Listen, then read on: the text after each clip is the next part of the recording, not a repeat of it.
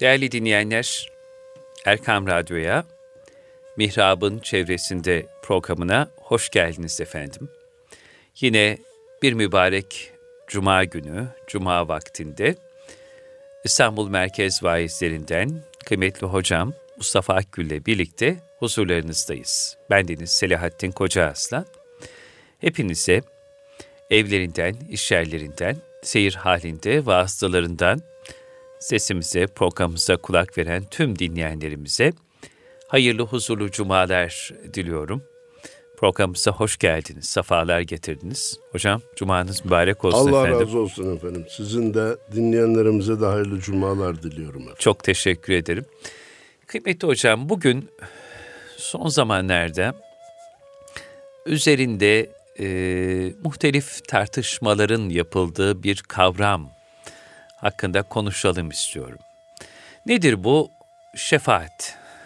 E, şefaat konusu evet son zamanlarda biraz daha tartışılır oldu. Belki öteden beri bu konu hakkında muhtelif tartışmalar da oluyordu ama şimdi biraz daha bu e, öne çıktı bu tartışmalar.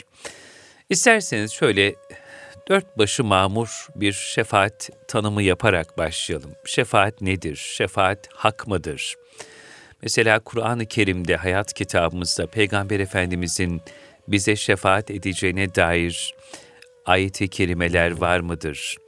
Şöyle eskilerin eskimez ifadesiyle efradını cami, ayarını mani şekilde bize bir şefaati anlatır mısınız hocam? Nedir şefaat? Bismillahirrahmanirrahim. Elhamdülillahi Rabbil alemin. Ve salatu ve selamu ala Resulina Muhammedin ve ala alihi ve sahbihi ecma'in. Ba'd. Çok değerli Selahattin Bey kardeşim ve çok değerli dinleyicilerimiz hepinize hayırlı cumalar dileyerek başlamak istiyorum. Efendim şefaatin tarifine geçmeden evvel Evet. bu tartışma hmm, alışkanlığı son zamanların tiryakiliği haline geldi. Eskiler malumunuz bir müşkilin varsa halledelim derlermiş. Şimdikiler bir halliniz varsa müşkil edelim dercesine Ya. yerleşmiş, bilinen, varlığında ayetlerle, hadislerle şüphe kalmayan bir konuyu bile tartışmaya açıp bir hal varsa müşkil hale getirmeye çalışmak alışkanlık oldu. Bunun da biraz dinleyicisi ve izleyicisi var Selahattin Bey. Öyleyse biz de dinlenen, izlenen şekilde sunalım gibi efendim bir psikolojiyle söyleniyor bir, tartışılıyor bir. Evet. İki, hani biz kesinlikle şer'i hükümlerin kaynağının dört olduğuna inanıyoruz. Kitap, sünnet, icma, ümmet, kıyası, fukaha. Sadece Kur'an bize yeter demenin son derece yanlış olduğuna inanıyoruz. Sünnet-i seniyeyi devre dışı bırakmanın son derece yanlış olduğuna inanıyoruz. Ama işin garip yönü şu ki şefaat söz konusu olduğunda hadislerde olduğu gibi Kur'an-ı Kerim'de de var. Buna rağmen şefaat yoktur diye ortaya çıkmanın ben mantığını kavrayabilmiş değilim. Herkes nimet arar, bir maden bulmaya çalışır. Biz elimizdeki madenin yokluğuna hükmetmeye çalışıyoruz. Elimizdeki imkanın yokluğuna hükmetmeye çalışıyoruz. Halbuki şefaatin var olması kime ne zararı Allah var? Ve yok demenin faydasını vallahi ben kavrayabilmiş değilim. Kardeşim böyle bir e, şey varken e, ve dediğim gibi ayetlerle hadislerle teyit edilmişken niçin yok denilmeye çalışır? Bence bir e, modaya uyma, bir e, Avrupalı kafasıyla düşünme gibi bir de ona ne diyeceğimi tam bilemiyorum ama son zamanlarda ölçüsüz olarak tekrarlanan aslı yanlış değil ama ölçüsüz olarak tekrarlanan kul ile Allah arasına kimse giremez. Kul ile Allah arasına kimse giremez. Kul ile kardeşim kul ile Allah arasına peygamber de girer. Mürşit de girer, hoca da girer. Evet. Ya, dinimizdeki yasaklanan girme nasıl? İbadetinizin bir kısmını Allah için yapacaksınız, bir kısmını benim için yapacaksınız derse biz onu reddeder, siler atarız. Ama peygamber niçin girmiş kul ile Allah'ın arasına? Gelin size Rabbinizi tanıtayım. Onun ibadetlerinin nasıl yapılacağını anlatayım. Yasaklarından kaçın, kaçınmasının gereğini size anlatayım. Bu araya girmek değil, kulun elinden tutmaktır. Mürşit araya girmişse ibadetinizin bir kısmını da bana yapın diye girmemiş ki. Tabii ki. Allah'ın rızasına kısa yoldan nasıl gidilir size onu öğreteyim demiş. Yine kulun elinden tutma, tutmak için girmiş. En basitinden cami hocamız, bizim müftümüz nasıl giriyor kul ile Allah arasına? Kardeşim abdestini alırken ayağını yıkamazsan bu abdest olmaz. Abdestin farzı dörttür. Makbul bir abdest almak istersen şöyle şöyle yapacaksın. Makbul bir zekat vermek istersen şöyle şöyle yapacaksın diye bize dinimizin hükümlerini anlatmak için yardımcı oluyorsa bu kul ile Allah arasına girmek değildir. Evvela burada bir yanlış nokta malumunuz ilk çıkıştaki 2-3 derecelik açı hatası gittikçe büyür ve büyük yanlışlara yol açar. Şimdi bu girişten sonra biz altını çizerek, üzerine basarak, kalben inanarak diyoruz ki şefaat haktır, şefaat vardır. Hem Efendimiz Peygamberimiz Aleyhisselatü Vesselam'ın hadis-i şeriflerde açıkça belirtilen bir şefaat uzması var Selahaddin Bey. Nedir o? Yani şefaati Bütün uzma insanlara derken. yapacağı bir şefaat var.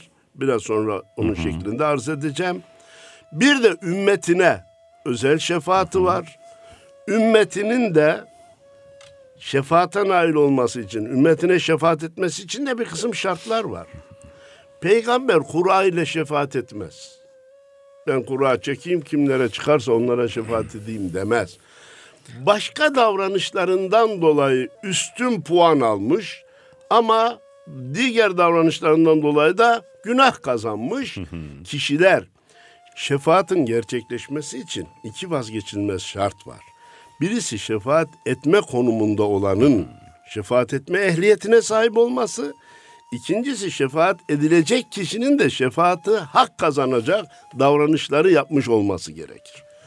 Bu girişten sonra ha hemen biraz evvelki sözüm vardı şefaati uzmayı tarif edeceğiz. Hadis-i şeriflerde geliyor. Kıyamet çok dehşetli bir gün olarak anlatılıyor bize. Ee, Selahattin Bey ki öyle olduğuna inanıyoruz.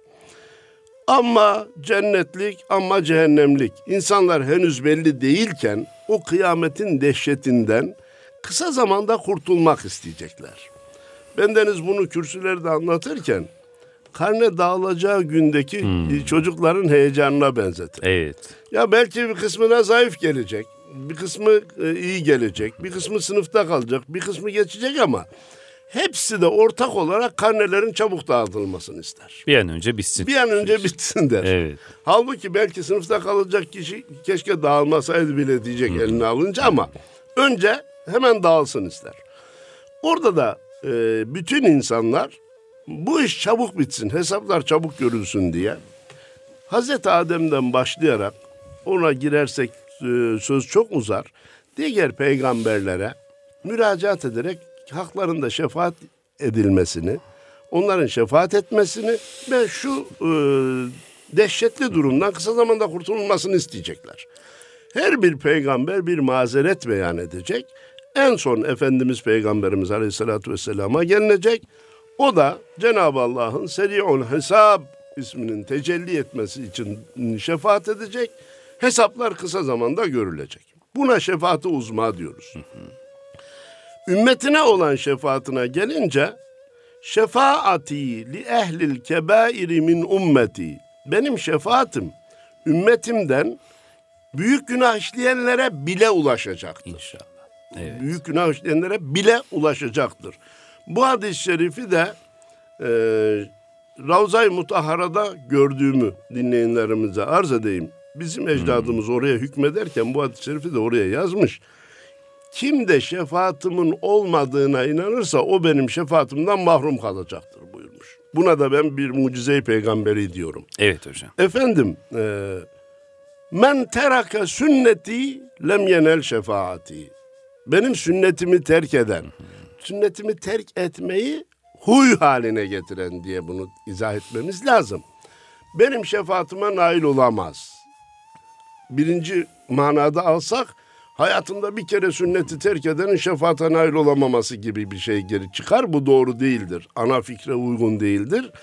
Devamlı sünneti terk edip sünnete muhalefet eden, sünnetten hoşlanmayan şefaatime nail olamaz buyurmuş Efendimiz. Burada biz görüyoruz açıkça şefaatin var olduğunu. Ayetel Kürsi ki bütün dostlarımız namazdan sonra tesbihattan önce ayetel kürsüyü okuyoruz.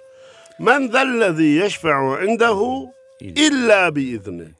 Allah katında Allah'ın izni olmadan kim şefaat edebilir? Ayeti kerimesini maalesef biz yüzde yüz şefaatin varlığına bir delil olarak görürken yani izin verince şefaat edilir. Amin. Anlamında alırken yok kim şefaat edebilirmiş ki? Kimse şefaat edemeyecek manasında değerlendiriliyor. Biz orada ne diyoruz? Elbette Allahu Teala'nın izni olmadan kimse şefaat edemez. Bunun aksini söylemek haşa ve kella Allah'tan üstün bir güç olduğunu kabul etmek manasına gelir. Elbette Allah'ın izni şarttır ama Allah izin verdikten sonra şurayı ileride tekrarlayacak olsam da söylemek istiyorum Selahattin Bey. Efendimiz Peygamberimiz Aleyhisselatü Vesselam, diğer peygamberler, mürşitler, yani Evliyaullah, hafızlar, şehitler, şehitler Allah razı olsun. Allah katında makbul kişilerin kendi makbuliyeti oranında etraflarına, akrabalarına, yakınlarına şefaat etmeleri haktır. Şimdi bendeniz hadis-i şerifler ve ayetleri nakletmeden evvel bunun bir mantığının bütün kardeşlerimiz tarafından bilinmesini istiyorum. Dinleyicilerimiz tarafından duyulmasını evet. istiyorum. Ee, beni bağışlasınlar. Her kitapta bulunamayacak bir izahı arz etmek. Lütfen efendim buyurunuz. Efendim Cenab-ı Allah niye doğrudan doğruya affetmeye gücü yetmiyor muydu ki araya şefaatçiyi koydu? Ana soru bu. Bunun cevabı çok basit. Allah'ın gücü her şeye yeter. Amin. Ama Sadece. niye koydu? Reddetme yerine Selahattin Bey bir şeyin hikmetini ararsak onu da buluruz. İnsan kafaya ne korsa o neticeye gidiyor malumunuz. Reddetmeyi kafaya korsa reddine dair deliller bulmaya çalışır. Kabul edip de hikmetini aramaya çalışsa hikmetini de bulur. Malum Cenab-ı Allah Kur'an-ı Kerim'de bir kısım emirler vermiş değil mi efendim? Namaz, oruç, hac, zekat bunlardan birkaç tanesi. Bir kısım da yasaklar koymuş. İçki, kumar, zina, yalan, faiz, adam öldürme vesaire. Cenab-ı Allah bunların emrettikleri ibadetlerin dışında da güzelliklerin olduğunu biliyor. Kesin haram kıldığı şeylerin dışında da kötü şeylerin olduğunu biliyor. Elbette. Hemen örnek verelim. Tırnağını kesmek, insanın tırnağını kesmesi. Abdest alırken ağzına bir yerine hı üç kere su vermesi, yüzünü bir yerine üç kere yıkaması. Çok güzel bir davranış. Bir yere girerken sağ ayağıyla girmesi, hı. yemeğe başlar yemeği sağ eliyle yemesi. Bunlar güzel davranış.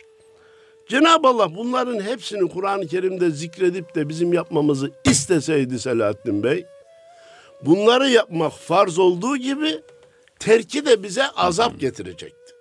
Bir şey farz olursa, kul da onu yapmazsa ceza gerekir. Allah'ın emrini terk ettiği için. Cenab-ı Allah o güzelliklerin yapılmasını istiyor ama peygamberin sünneti olarak bize iletmiş. Peygamberin sünnetinin de biz vahiy kaynaklı olduğuna inanıyoruz. Ve ma yantiqu anil heva in huve illa Kendi hevasından konuşmaz. Havasından konuşmaz. Mutlaka vahiy edilince konuşur. Tırnağınızı, tırnağınızı kesin demişse Allah'tan gelen bir vahiy üzerine bunu söylemiştir. Yemeği sağ elle yiyin demişse Allah'tan gelen bir vahiy üzeri söylemiştir. Organlarınızı üç kere yıkayın. Gusül abdest alırken şöyle itina gösterin. Bir cemiyete giderken güzel koku sürünerek gidin. İnsanları rahatsız etmeyin demişse yine bir vahiy neticesi olarak söylemiştir. Peki o diğer güzellikleri Cenab-ı Allah peygamberi vasıtasıyla bize göndermiş. O zaman insan soracak. Ben tırnağı peygamberimiz sünnet olarak tırnağımızı kesmemizi istemiş. Kesmesem ne olur ki? Sağ elle yiyin demiş. Ben de sol elle yerim. ne olacak ki? Topluma giderken güzel kokusunu kimseyi rahatsız etmeyin demiş. Aksini yapsam ne olacak ki? Orada işte devreye giriyor. Bu güzellikleri yaparsan peygamberin şefaatine nail olacaksın. Yapmazsan Allah sana azap etmeyecek. Eğer Kur'an'da emir olarak geçseydi yapana mükafat, yapana cennet, yapana nimet verildiği gibi yapmayana da ceza verilmesi gerekirdi. Sünnetin dinimizdeki hükmü şöyle anlatılır Selahattin Bey. Yapana sevap ve şefaata nail olma imkanı kazandırır. Yapmayana azap yoktur. Evet. İşte şefaat burada devreye giriyor. Efendim dedik ki mürşitler de şefaat eder. Bunu dinimiz müessese olarak kabul etmiş. Bu sefer vatandaş, Müslüman ne diyecek? Ya falanca zatın gidip sohbetini dinleyeyim. Ahirette bana da şefaat eder. Dinlerken onun güzelliklerini orada görecek. Bunları ben de uygulayayım diyecek. E bunu Cenab-ı Allah doğrudan verseydi neticede hesap sorması gerek. Evet. Hafızlar şefaat edecek hükmü olunca ben de evladımı hafız olarak yetiştireyim de ahirette bana da şefaat et. Ama Cenab-ı Allah Kur'an-ı Kerim'de hafız olun diye emri gönderseydi herkesin bunu yerine getirmesi, herkesin hafız olmaya çalışması gibi bir zorlukla karşılaşacaktı. Özetle şunu söylemek istiyorum. Cenab-ı Allah'ın emirleri var, çok güzel. Ama onun dışında güzellikler de var. Yasakları var, onun çok çirkin hepsi de kötü şeyler. Onun dışında kötü şeyler de var. Ondan geriye kalanları peygamberimiz vasıtasıyla bize ulaştırmayı uygun görmüş Cenab-ı Allah. Niçin öyle uygun görmüş? Uyarlarsa mükafat vereyim, uymazlarsa ceza çekmesinler diye. Peki biz niye uyalım sorusuna da şefaati cevap olarak koymuş. Uyarsanız şefaata nail olacaksınız. Uymazsanız mahrum kalacaksınız. Evet. Bir nevi hocam, kardan zarar gibi. Tabii aslında Hı. o dehşetli günde hiç kimseden kimseye fayda olmayan günde değil mi en çok ihtiyacımız olan şeylerden bir tanesi en önemlisi Peygamber Efendimizin şefaatine nail olabilmek.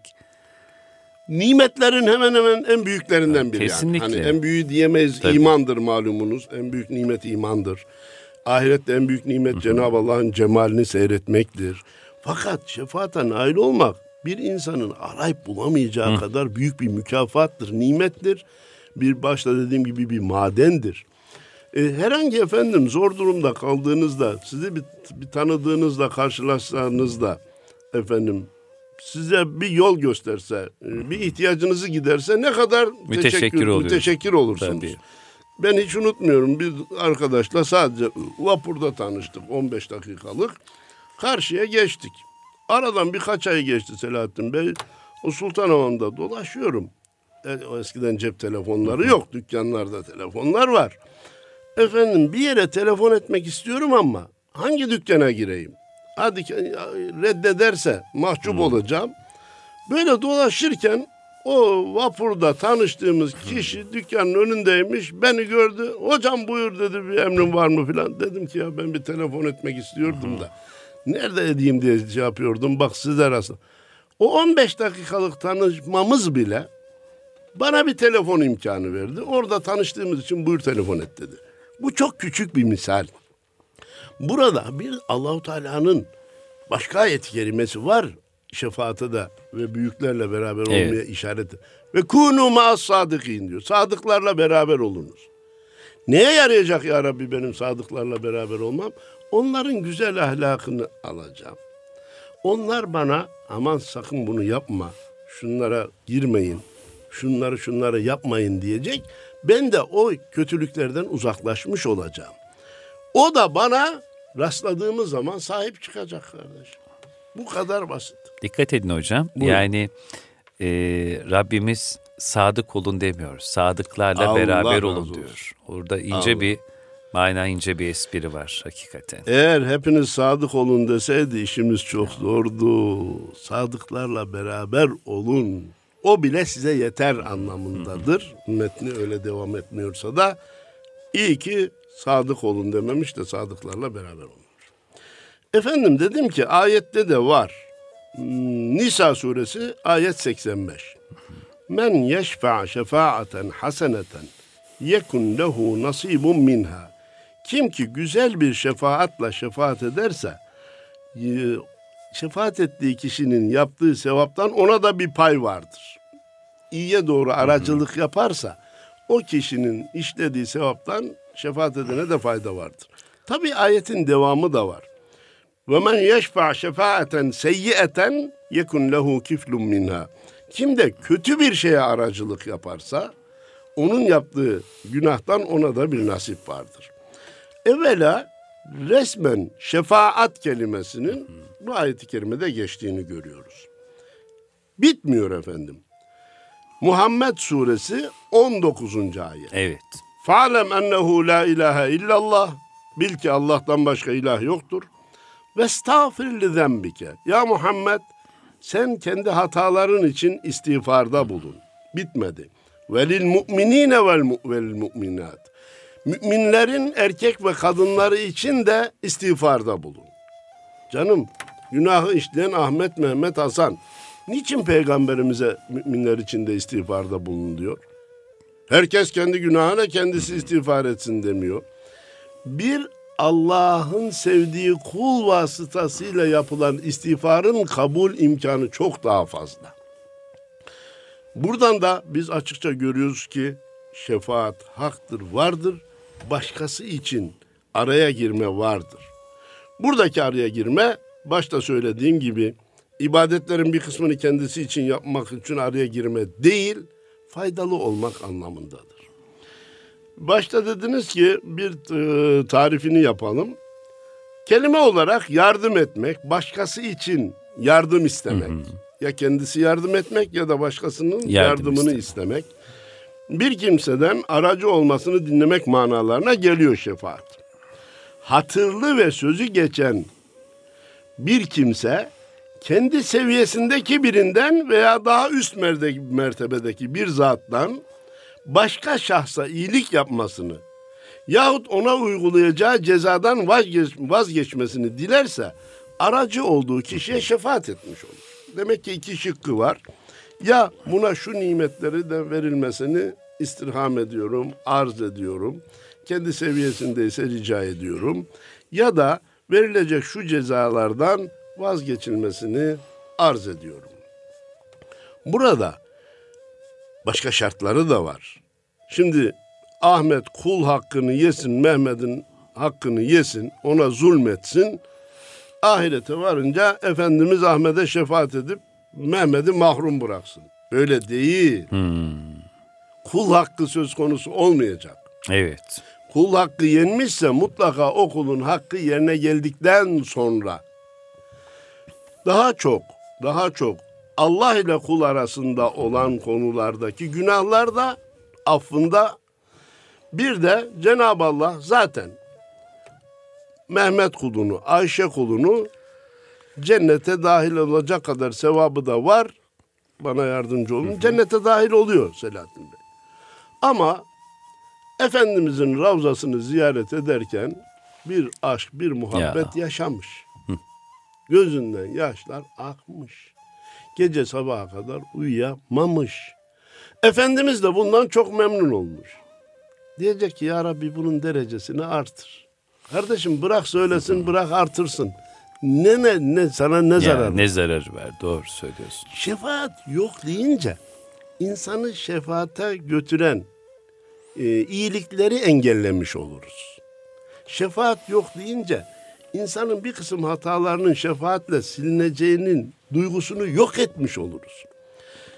Halbuki tekraren arz etmiş olayım. Şefaatin varlığını kabul etmek bizim için büyük bir nimettir. Ve bu dinimizde vardır. Hiçbir sakıncası yoktur. Ayetlerde açıkça zikredilmektedir. Hadis-i şerifler ise bir toplantıda e, hadis e, profesörü bir hoca efendi 300 tane şefaatle ilgili hadis-i şerif vardır. Çok üzgünüm. Onun ismini vereyim. O e, İbrahim Hatipoğlu. Allah ondan da razı olsun. Sizden de razı olsun. Dinleyenlerimizden de. Diğerinin ismini vermeyeyim. Evet. Şefaat yok diyenin ismini vermeyeyim ama o dedi ki ne yani dedi. Şefaat var deyip de peygambere yağcılık mı yapacağız? Bu bir mahrumiyet Selahattin Bey. Nasipsizlik hocam. Nasipsizlik onu kastettim. Bu bir nasipsizlik. Böyle bir şey olamaz. Efendimiz Peygamberimiz Aleyhisselatü Vesselam herhangi bir konuda bize şefaat edecekse biz bunu yağcılık mı, biz ona yapacağımız yağcılık mı görmemiz lazım? Sünneti men temesseke bir sünneti men lehu şefaat. Kim benim sünnetime yapışırsa benim şefaatim ona vacip olur. Vecebe şefaati eğer yanılmıyorsam metinde benim sünnetim ona vacip olur diyor. Biz onun sünnetine yapışarak şefaatine nail olma yolunu tercih edersek faydalı bir iş yapmış oluruz. Şefaatla ilk akla gelen Efendimizin şefaati dedik. Ee, Cenab-ı Allah Meryem suresinin 19. ayetinde de Rahman nezdinde Allah katında söz ve izin alandan başka hiç kimsenin şefaate gücü yetmeyecektir. Bu gayet açık.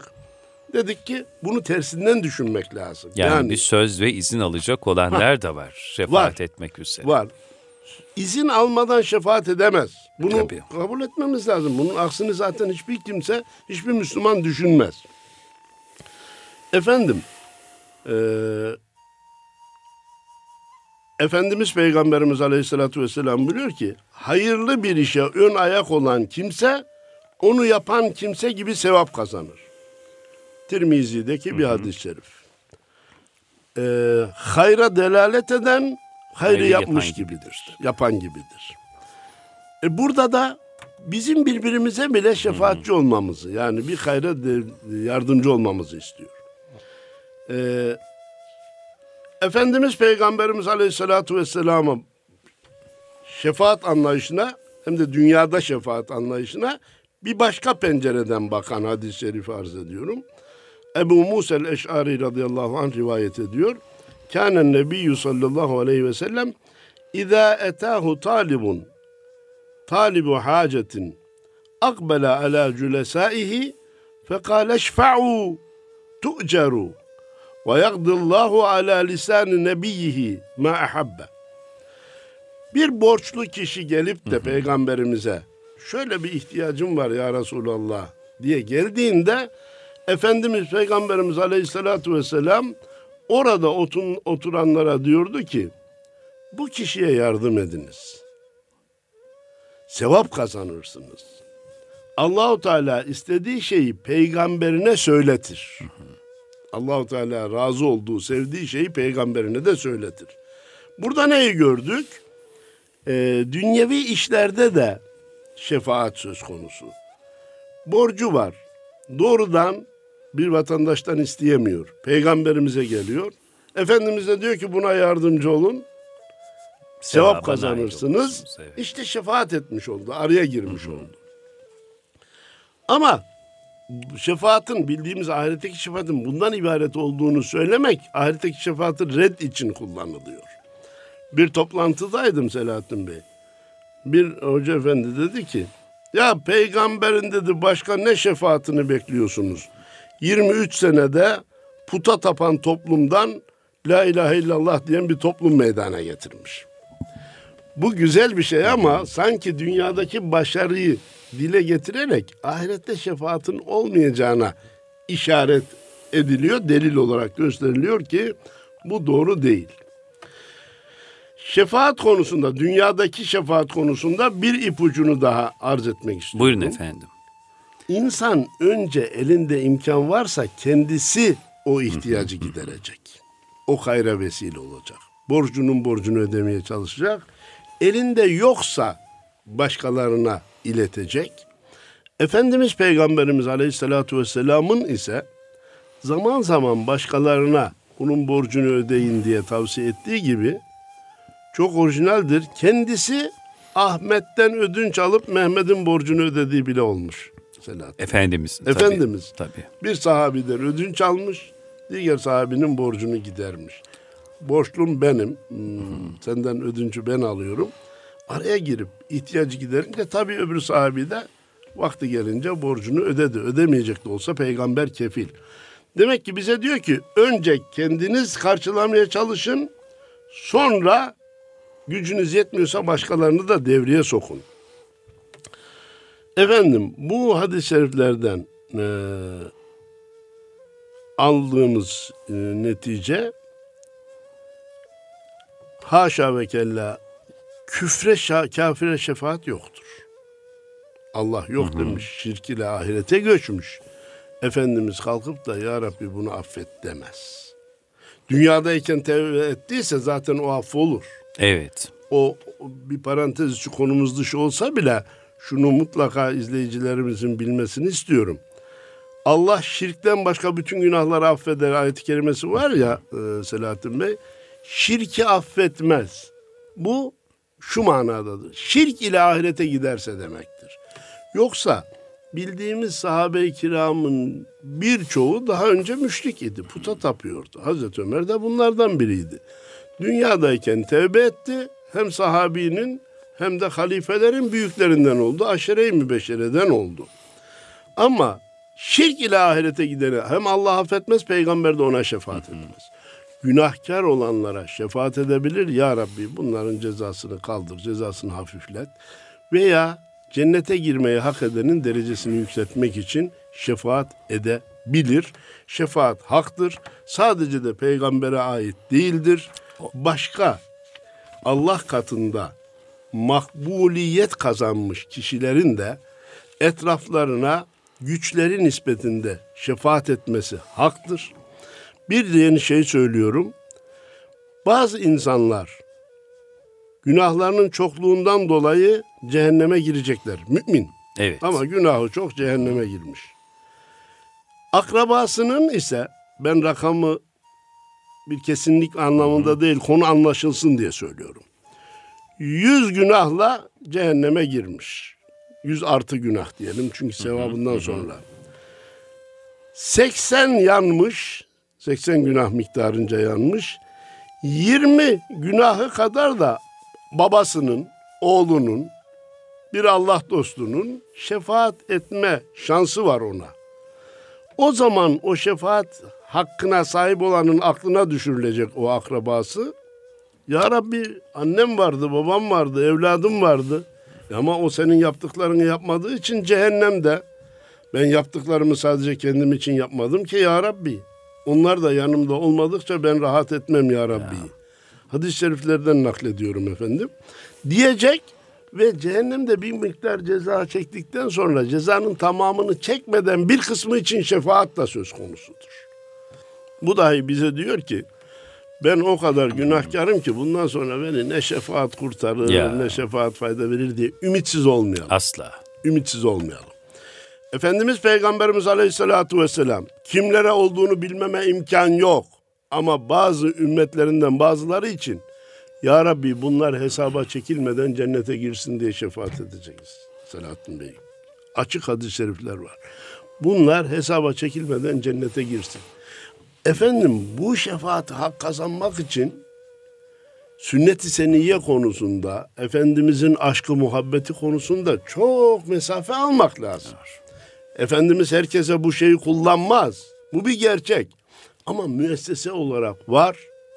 Açıkça zikredilen de bu ki hesaba e, çekilmeden cennete girsinler ya Rabbi. Bir gayri hesap ifadesi çok dualarda da geçiyor. Evet hocam Buyurun. az önce siz de ayet-i kerimeleri naklettiniz Efendimizin hadis-i şeriflerini e, bizlerle dinleyenlerimize paylaştınız. İşte Muhammed suresinin 19. ayetinde bil ki Allah'tan başka ilah yoktur. Habibim hem kendinin hem de mümin erkeklerin ve mümin kadınların günahlarının bağışlanmasını dile.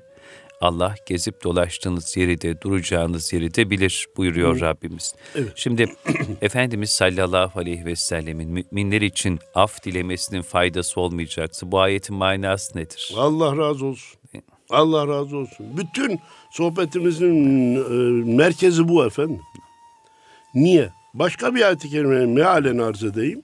Cenab-ı Allah buyuruyor ki, günah işleyip nefislerine zulmettikleri zaman, Cenab-ı Allah buyuruyor ki, günah işleyip nefislerine zulmettikleri zaman, ey Resulüm sana gelip de Bizim için Allah'tan af dile. Allah'a istiğfarda bulun dedikleri zaman sen de istiğfar edersen Allah'ı affedici bulacaksın. Niye Cenab-ı Allah demiyor ki günah işleyip de sana geldikleri zaman sakın onlar için af dileme, kendileri istiğfar etsinler, kendileri tevbe etsinler demiyor. Sen istiğfar edersen Allah'ı affedici bulacaksın. Bir de af vaadi var onun sonunda. Demek ki kardeşim biri diğeri için istiğfarda da bulunabilir. Şefaatta da bulunabilir. Ama şartımız Allah'ın izni olacak. Şefaat etme konumundakinin şefaat yetkisi olacak. Şefaat edilme konumundakinin de şefaati hak etmiş olması gerekecek. Ana çizgiler bunlar. Bunlar dahilinde şefaatin hak olduğuna inanmak mecburiyetindeyiz. İmanın ana sütunlarından birisidir. Şefaati reddetmekle hiçbir yere gidemeyiz. E, kul ile Allah arasına kimse giremez. Çok basit, hafif, e, hafif e, bir mantıkla söylenmiş bir sözdür. İbadet etsin maksadıyla girilmez, yardımcı olmak maksadıyla girilebilir diyor. E, zaten ve bütün dinleyenlere Hayırlı cumalar diliyorum Selahattin. Allah razı olsun. Evet. Hakikaten hocam şefaate dair zihnimizde e, ki birçok soruya şu sohbet, şu program bu manada cevap oldu. İnşallah dinleyenlerimiz de bu konuda çokça istifade etmişlerdir. Gönlünüze sağlık. Cumanız İnşallah, mübarek diliyorum. olsun. Saygılar sunuyorum. Eksik olmayın.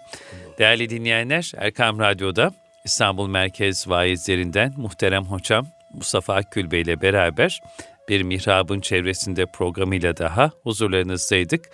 Ee, önümüzdeki hafta inşallah yine mihrabın çevresinde programında Sultanahmet Camii müezzinlerinden, radyomuz programcılarından kıymetli hocamız Mehmet Hadi Duran bu programda Mustafa Akgül Hocam huzurlarınızda olacaklar tekrar.